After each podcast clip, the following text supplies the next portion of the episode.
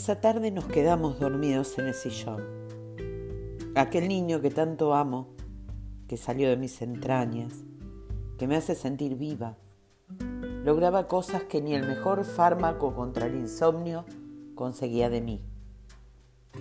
Dormir profundamente junto a su piel aterciopelada con ese olorcito que reconocería a miles de kilómetros. Dormir profundamente con sus pelos suavecitos, rozando mi nariz que suele sentir cosquillas por todo, salvo por él. Dormir profundamente como si nada de lo que estaba sucediendo tuviera sentido real. Dormir profundamente. El anhelo de todo adulto de clase media, con medio camino recorrido y proyectos a medio terminar. Estábamos sobre su manta preferida, que fue mi manta alguna vez y que ahora reposa en el sofá expectante de esos momentos mágicos que suceden después del almuerzo entre él y yo y que nos terminan relajando como nada más. El televisor prendido de fondo, bajito, casi imperceptible, hacía de cuenta que no estaba allí y el sol de aquel día Iba invadiendo la sala gracias a ese ventanal gigante que lo invitaba a pasar cada tarde a compartir con nosotros. De golpe, entre tanta profundidad, soñé que yo también era niña. Me costó verme, como en tantos sueños donde ves a todos menos a vos misma, así. Me sentía niña, liviana, tranquila, despreocupada y feliz, niña, con la única duda de si toda esa madurez emocional que sentía era por ser una adulta, en definitiva, o por haber vuelto a ser lo que verdaderamente vine a ser a esta vida. Una duda que pronto me respondería él, mi chiquito de cinco años, que se veía más grande que yo en ese preciso momento. Estábamos los dos sentados chinitos frente a frente, en la alfombra de su habitación. Él parecía serio. Ojeaba una revista de Pokémones que le había regalado su abuela un tiempo atrás. Parecía estudiar cada una de las imágenes casi para evitar mi presencia y también para imitar a los adultos. ¿Y qué si no quiero saludar a la abuela cuando venga esta tarde? Le pregunté caprichoso, sin saber que eso realmente sucedería, pero confiando que como en todo sueño, la obra está escrita más allá de la conciencia. Y yo te diría que no hagas eso. A mamá no le importa, pero sí le importa, me responde adultamente. ¿Y vos cómo sabes? Le retruco divertida por dentro e ignorante por fuera. ¿No viste cómo nos mira cada vez que viene la abuela? Me dice tajante mientras observa desconfiado a su hermanito que se comporta raro. Ambos nos quedamos en silencio. En algún punto yo trataba de recordar mi cara cada vez que viene mi madre, pero imposible.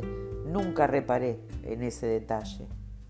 Y él estaba esperando una respuesta de su hermanito. ¡Ay Dios! Todo te tengo que explicar yo, me dice impaciente, resoplando sobre la revista que aún sostenía sobre su falda. Cuando llega la abuela, mamá nos mira como pidiéndonos ayuda en secreto. Y las veces que no la ayudamos, nos mira triste, como si por culpa nuestra perdiera un juego que está jugando con la abuela, que la reta por perder, o por dejarnos hacer lo que queremos, o por enseñarnos mal, como le dice a veces. En mi cuerpo onírico, pequeñito y tan volátil, sentí un escalofrío de golpe. Pude verme con mi madre en la sala conversando de mis modos, de mis métodos y de mis hijos delante de ellos. Siempre tan exigente mi madre y yo siempre tan insegura. El escalofrío se convirtió en algunos pucheros que terminaron por ser lágrimas, como en todo nene que se siente abrumado. yo también estaba abrumada. Mi hijo entendía mejor que yo lo que me pasaba con mi madre. Pero, ¿y si no tenemos ganas de saludar a la abuela? Le digo sollozando por fuera e intrigada por dentro. La saludamos igual, me responde con firmeza. ¿Y si en vez de eso nos hacemos los dormidos? Pienso en voz alta. Levanta la mirada, de nuevo me observa con cautela y frunce el ceño como descreído de la perspicacia de su hermanito menor. Piensa un momento y luego me dice, si te hicieras el dormido, no pondrías a mamá en aprietos y lograrías no saludar a la abuela. A medida que lo dice, va bajando la voz hasta que la última palabra casi no se oye. Eso podrías hacer, proclama entusiasmado. Vos también podrías, le susurro con mis supuestos tres años. Yo tengo que proteger a mamá, determinó con la firmeza de siempre. Tomó nuevamente su revista y volvió a mirar con atención sus Pokémones y no volví a contestar. Me quedé pensativa, mirando los colores de la alfombra, como si ella pudiera devolverme a la vida real, como si todo sucediera así de fácil, como si me urgiera la necesidad de volver para arreglar algo. El portero suena a lo lejos y yo no sé si es real o del sueño. Trato de abrir los ojos, pero me cuesta. Me tomo mi tiempo. Siento que nada me corre. Dejo acurrucado a mi niño, le acerco más la manta para que no me pierda y de puntitas de pie voy a contestar el aparato. ¿Sí? digo calmada. Claudia, soy mamá, abrime.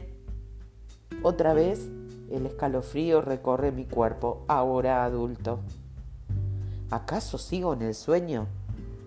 ¿Acaso tuve una premonición?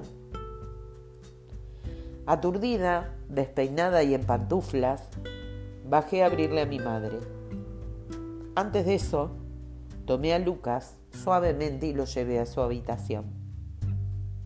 Le prendí la tele bien bajita y le acurruqué nuestra manta para que me sintiera.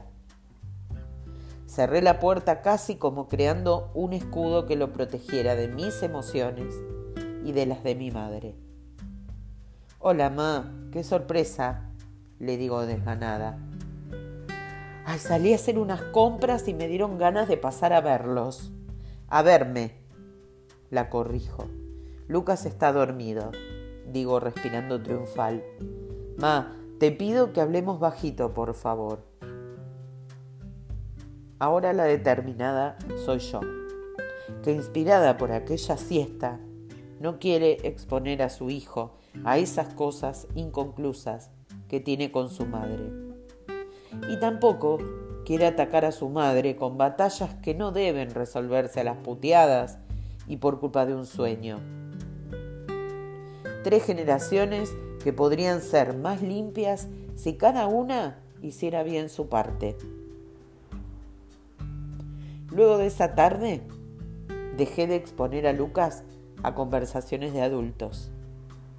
Dejé de exponerme a mí a lecciones que no elijo tomar. Y hablé claro con mi madre.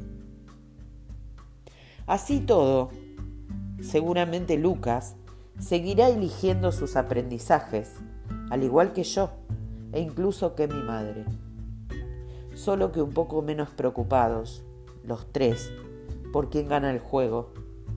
Porque en definitiva es un juego que jugamos juntos. Porque en definitiva es el juego de la vida.